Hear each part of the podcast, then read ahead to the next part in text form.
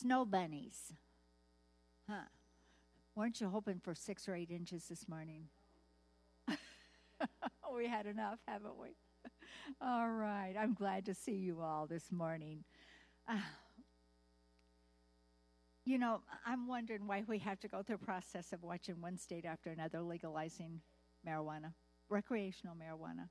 And now it's right next door, right?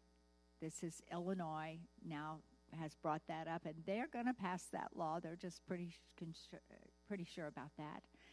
And I just wonder what is this fascination about sin that causes people to doubt that sin is as ugly as the Bible says it is? Yes.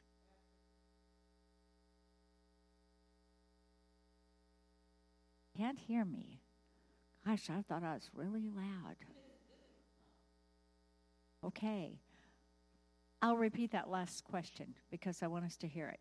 What is this fascination about sin that causes people to doubt that sin is as ugly as the Bible says it is?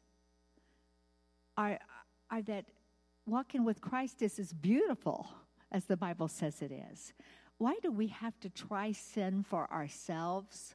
Why do our kids have to do that? Can't we take the example of somebody who's been through the horrors of having Satan put their claws in him, his claws in them? And learn from that. We don't have to taste it. I think there's a far greater testimony than I was caught in the depths of sin and God pulled me out. I think the greater testimony is something like, you know, God has walked with me and led me safely all the way. Isn't that a good testimony? But when we begin to adapt to the world, and that's something Christians are doing, is adapting to the world, something's wrong. Romans says, be not conformed to the world. Be ye transformed by what?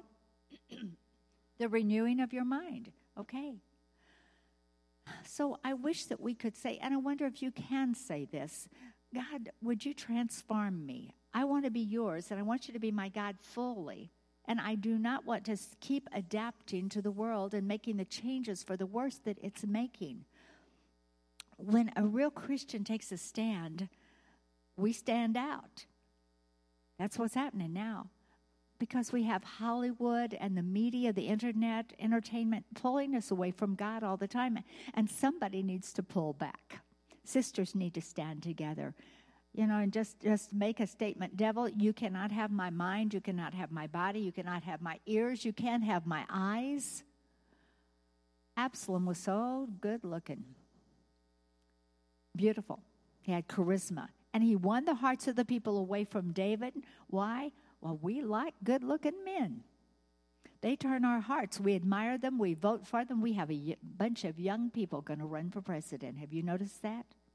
Bunch of women, nice looking women, young people in some cases.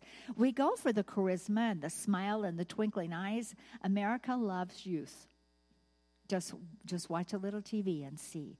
Beauty makes socialism look good. It worked for Absalom. He built an army behind his father's back, and it was his plan to steal the kingdom. It was an evil plan from an evil son. And you know what happened? Civil war. Does that make you shudder? Civil war. 20,000 men died on the battlefield at the battle we're going to be studying about today. But here is an astonishing fact, and I wonder if you caught it as you read through your scriptures today. Listen. They did not die because their weapons and armor were not top quality. They didn't die because they were unprepared for battle. The Bible says they died because of the woods. Did you catch that? Some, a couple of you are nodding with me. 1 Samuel 18:8 that we're studying today says, "The battle spread over the whole countryside and the forest. The forest swallowed up more men that day than did the sword." The forest, really? What is that talking about? Well, here is a conflict where thousands fell because the woods they got into. Soldiers belong on the battlefield. They were slaughtered by being lured into the woods. You know, people of God take a little trip into the woods. They do. They never fall because Satan's power is greater than God's, because it's not. No devil in hell could ever pull you out of God's hand, but there are some places that you don't have any business being. You know, there are some conversations that you should never have. There are some things you should never do, and you know, you know. The Holy Spirit rises up in you, right? This is not for you. Stay away from this. Stay out of the woods. Why did these soldiers leave the battlefield and go into the woods? Well, the woods were apparently enticing that day. They looked like cover rather than the open field.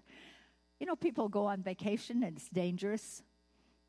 They go into national park, they go skiing when they need to know that they might get their legs broken, right? Or they go into natural forests and they're so beautiful and they're dangerous. People are always getting lost. They're always having to hunt people up that have gone into the forest there. And there are wild, there's bears there. But people go because it's vacation. The, wood, the world looks so pretty glitz and glamour and sexual enticement and everything appealing to the flesh. Watch the commercials. The danger is tremendous. One trip, one short excursion can absolutely change your life. Does anybody know that? Anybody know that? Satan is vicious.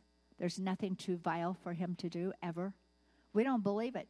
But the Bible says his delight, his job, listen to these words, you know them. What's he want? I want to kill. I want to steal. I want to destroy. That's what he's after. He loves the death of a child. Every baby pulled out of the womb and stabbed with scissors delights him. He loves the rape of women. He loves laughs at starvation all over the world, torture. If we could see how evil he was, we'd never be tempted to go into the woods. But we forget. We're deceived into thinking he's not all bad, apparently, because we play at some stuff we should never play at. Let me give you a real ugly illustration. Eskimos have a way to kill a wolf. They take a sharp blade and they dip it in seal's blood and they let it dry and freeze and they dip it again and let it dry and it forms coat after coat of frozen blood and then they drive the handle into the snow and the wolf smells the blood and he begins to lick it. And the tongue begins to bleed and drain the very life out of him and he cannot tell the difference between the seal's blood and his own blood and he wonders why am i weak? And he staggers off to die never knowing what happened to him. How about that? But that's what sin is like the enemy makes you crave something that's wrong. He presents it to you like it's something you can have, and he's not going to show you the blade. He shows you the thing that you want. He doesn't show you the death, the sorrow, the tears, the addiction, the regret, the humiliation, the divorce, the broken-hearted parents, the weeping children, the disaster that comes after you've tasted the apple that you thought you wanted. The woods disorient the victim. You just walk away from God for a little season, just a little season, a little thing. I just want this little season in the woods. I'm not perfect after all. A little taste, something that I've been denied. What I'm doing's not that bad. Guys, don't think it can't happen to you because it can. Each of us have our area of temptation, and we're supposed to know what it is. Sometimes we just get discontent do you ever have little patches of discontent in your life? You know, my marriage, my job, my finances, my future, my life. There's something better. I've, I've missed out on some stuff. It's out there for me. If I go get it, it maybe not too late. People may have a little flirtation with the world, and you might make it out of the woods, but your marriage may not. Your children may not there will be a path for your particular temptation. It will be there for you, a path. It'll open to take you into the woods. Know that it will be there. Satan will be there urging you to come on. There's satisfaction here in the darkness. It's dark, nobody will know. You'll be satisfied. Come on in. Battling in the light is a whole lot easier than battling in the dark woods because when I'm living right with God, I can say the name of Jesus and every demon has to bow you know? But in the woods, demons attack and you say, in the name of Jesus, they laugh at you. They say, Paul, I know, and Jesus, I know, but who are you? You're on my turf. You're at my party. He has home field advantage. Our weapons fail with our lousy decision to step into the appealing darkness of the woods. Ladies, I hope each one of you are thinking what your temptation is. I hope you know. Is it your mouth?